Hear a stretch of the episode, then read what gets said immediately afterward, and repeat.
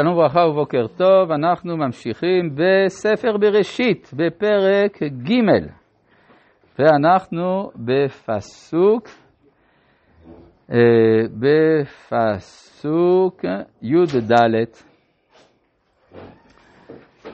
ויאמר השם אלוהים אל הנחש,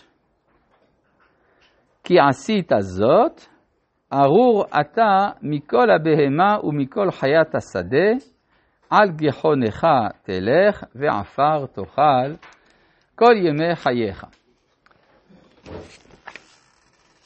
ואיבה אשית בינך ובין האישה ובין זרעך ובין זרעה, הוא ישופך ראש, ואתה תשופנו עקב. טוב, אז מה בעצם קורה כאן לנחש? לפני כן, הנחש והאישה והאיש היו באותה מדרגת חיים.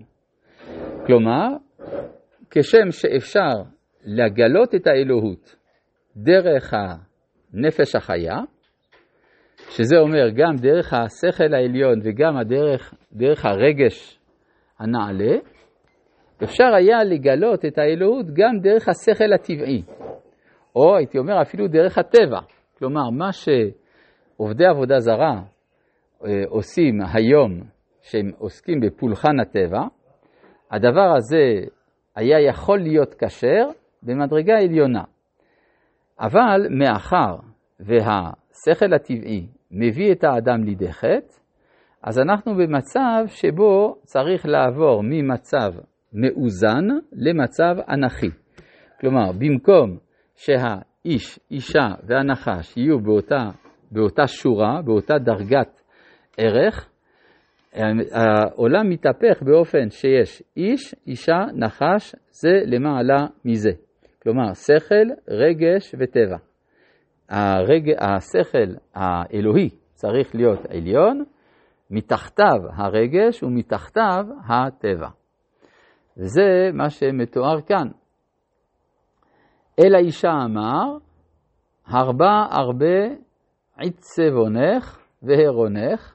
אגב, מה זה עפר תאכל כל ימי חייך? צריך להסביר את זה. הכוונה שהמזון שניזון ממנו השכל הטבעי הוא הטבע עצמו. כלומר, אין לו מגע עם העולם הערכי. הוא אוכל עפר כל ימי חייו.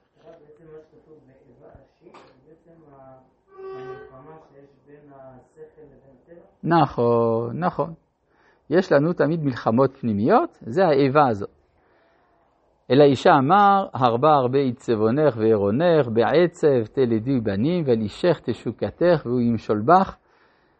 כלומר, המצב הזה הוא המצב בדיעבד, זאת אומרת, המצב שבו יש אה, התעלות של חלקי האדם זה בזה, או של סוגי האדם זה בזה, הוא התולדה של הנפילה המוסרית.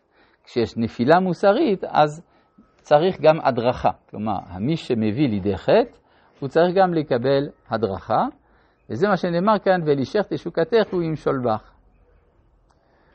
ולאדם אמר, כי שמעת לכל אשתך ותאכל מן העץ אשר ציוויתיך לאמור לא תאכל ממנו, ארורה אדמה בעבורך, ועיצבון תאכלנה כל ימי חייך, וקוץ דרדר תצמיח לך, ואכלת את עשב השדה. בזה אטפך תאכל לחם עד שובך אל האדמה, כי ממנה לוקחת כעפר אתה, ולעפר תשוב. טוב, אז בכל הדברים האלה שקראנו עכשיו, הקללות המפורסמות, צריך לשים לב דבר אחד. מה שכתוב בעצב תלדי בנים זה הקללה. זה שללדת זה קשה, אבל עצם זה שיולדים זה ברכה. זה שהמלאכה היא בזיעת אפו, זה קללה. אבל עצם המלאכה היא ברכה, כמו שמצאנו לעובדה ולשומרה. כלומר, אין כאן אה, פסילה, חלילה, של חיי העשייה, אלא יש הוספת הקושי שנלווה אל זה. עכשיו, למה זה חשוב? בגלל שאפשר היה להבין שההתעסקות בפריה וריביה, או ההתעסקות במלאכה, היא שפלות באדם. אבל בגלל זה התורה הקדימה, פירו ורבו ומילאו את הארץ וכבשוה, שנדע שזאת המטרה מלכתחילה, אלא שהמטרה הזאת צריכה להיות בקלות ולא בקושי. עכשיו, ככל שהדורות מתקדמים, אנחנו רואים שהקושי הזה הולך ונעלם. יותר קל ללדת, פחות מסוכן ללדת, יותר קל להתפרנס, דברים שבימי קדם לא היו. אז במובן הזה אנחנו מתקרבים למצב של תיקון חטא אדם הראשון. בגדול, הטכנולוגיה היא בעצמה מסייעת לביטול הקללה. כן? ל...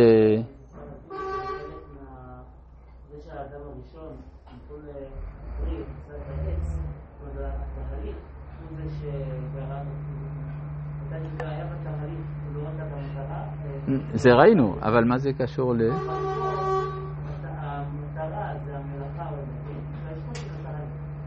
יש קושי בתהליך, יפה, יפה, טוב. ויקרא האדם תיקון הנחש. אז אה, יש, נאמר על אה, גימטריה מפורסמת, נחש בגימטריה משיח. כן, גם אה, בכלל, כל המשפחה המשיחית מקורה מנחשון, נחש קטן. כן, נחשון בן עמינדב. זאת אומרת, מה? התיקון של הנחש זה המגמה המשיחית, כן? זאת בעצם המטרה. לסוכת אורו של לוויתן. אורו של לוויתן זה גם סוג של אור נחש. אז זה הציפיות היותר, היותר רחוקות, היותר רחוקות של תיקון הנחש. למרות שגם בדברי הנחמה נאמר, ונחש עפר לחמו.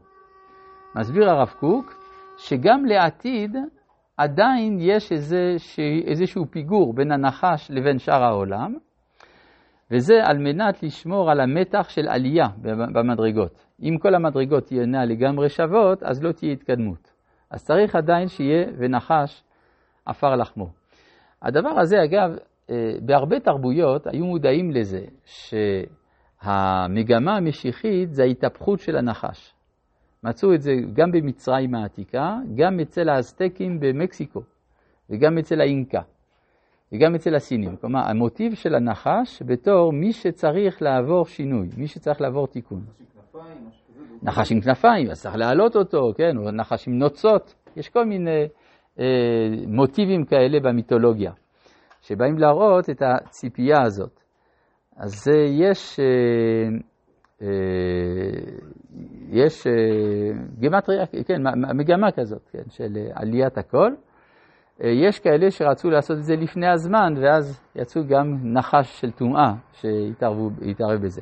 מצרים, עליה אומר הנביא ירמיהו, קולה כנחש ילך. כן, כלומר, מצרים מייצגת מכל התרבויות בין העמים הקרובים אלינו את ה... את, ה... את הנחשיות. מדוע? כי במצרים לא חסר דבר. לא חסר כלום. יש מים, הנילוס עולה, לא צריך להתפלל. זה עצמו הקללה של הנחש, ועפר תאכל כל ימי חייך. טוב, זה, כן, נכון. טוב, זה, זה נושא שנלמד בספר שמות. טוב, ויקרא האדם שם אשתו חווה. כי היא הייתה אם כל חי. זה, עכשיו, מה זה הסיפור הזה? אחרי החטא, אחרי הקללה, הוא נזכר לתת לה שם. איך היא נקראה לפני זה? האישה. זאת אומרת, היה לו יחס של אשתו כאל אובייקט נוסף בעולם, בעולם, לא כאל עוד אישיות. כיוון שהיא לא נחשבה בעיניו לאישיות, לכן הוא לא קיים איתה דיאלוג. ולכן החטא היה בלתי נמנע. אם הוא היה נותן לה שם מקודם, אז זה לא היה קורה. יוצא לפי זה שיש לנו שלוש מערכות יחסים אפשריות בין בני הזוג, זכר ונקבה, איש ואישה, אדם וחווה. זכר ונקבה זה המערכת הביולוגית, משותפת לאדם ולבעלי החיים, ואיש ואישה המערכת השכלית, הוא מכיר בזה שיש משהו מחוץ לו, ויש המערכת הנשמתית, שזה בין אישיות לאישיות, קוראים לו אדם ולה קוראים חווה. איך קראו לה לפני שקראו לה חווה? השם שלה היה חיה. היא הייתה לפני זה אם כל חי, אבל היא נפלה מחיה, י"ה, לחווה, ו' ה', שזה הנפילה אל המציאות. שלום.